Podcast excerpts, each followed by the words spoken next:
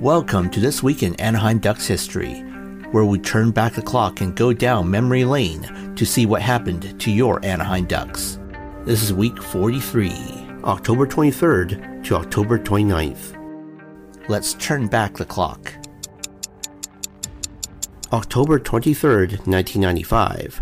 The Mighty Ducks of Anaheim played their first game at Denver's McNichols Sports Arena and first game against the newly relocated Colorado Avalanche, losing 3 1. October 23, 2008, the Anaheim Ducks signed Brett Hedican. October 23, 2016, Andrew Cogliano scores the fastest Ducks goal in a home opener 33 seconds in in a 4-2 win against the Vancouver Canucks. And Kesler, their longtime teammate, chops it away. The Ducks in full flight. Manson leads the rush right down the slot, takes the shot, back rebound. Cogliano scores. Manson just took the thing. October 24th, 1996, the Mighty Ducks of Anaheim play their final game at the Hartford Civic Center, now known as the XL Center, losing to the Hartford Whalers 4 1.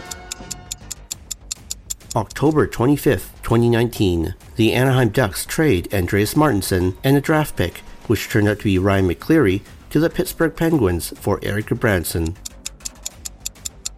October 27th, 1997, Teemu Selanne wins the NHL's Player of the Week honors. October 28, 2005, the Mighty Ducks of Anaheim set a team record for most shots in the first period with 23 in a 6 4 win against the St. Louis Blues.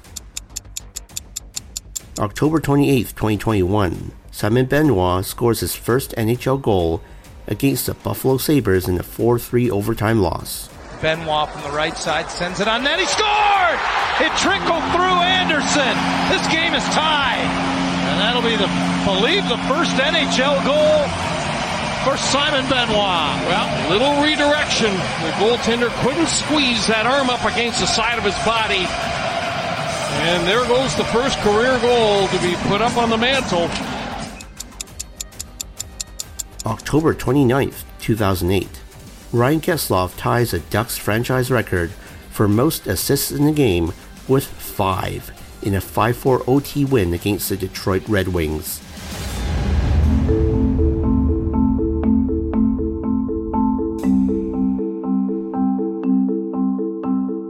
While this podcast comes to you weekly, we're also on Twitter daily.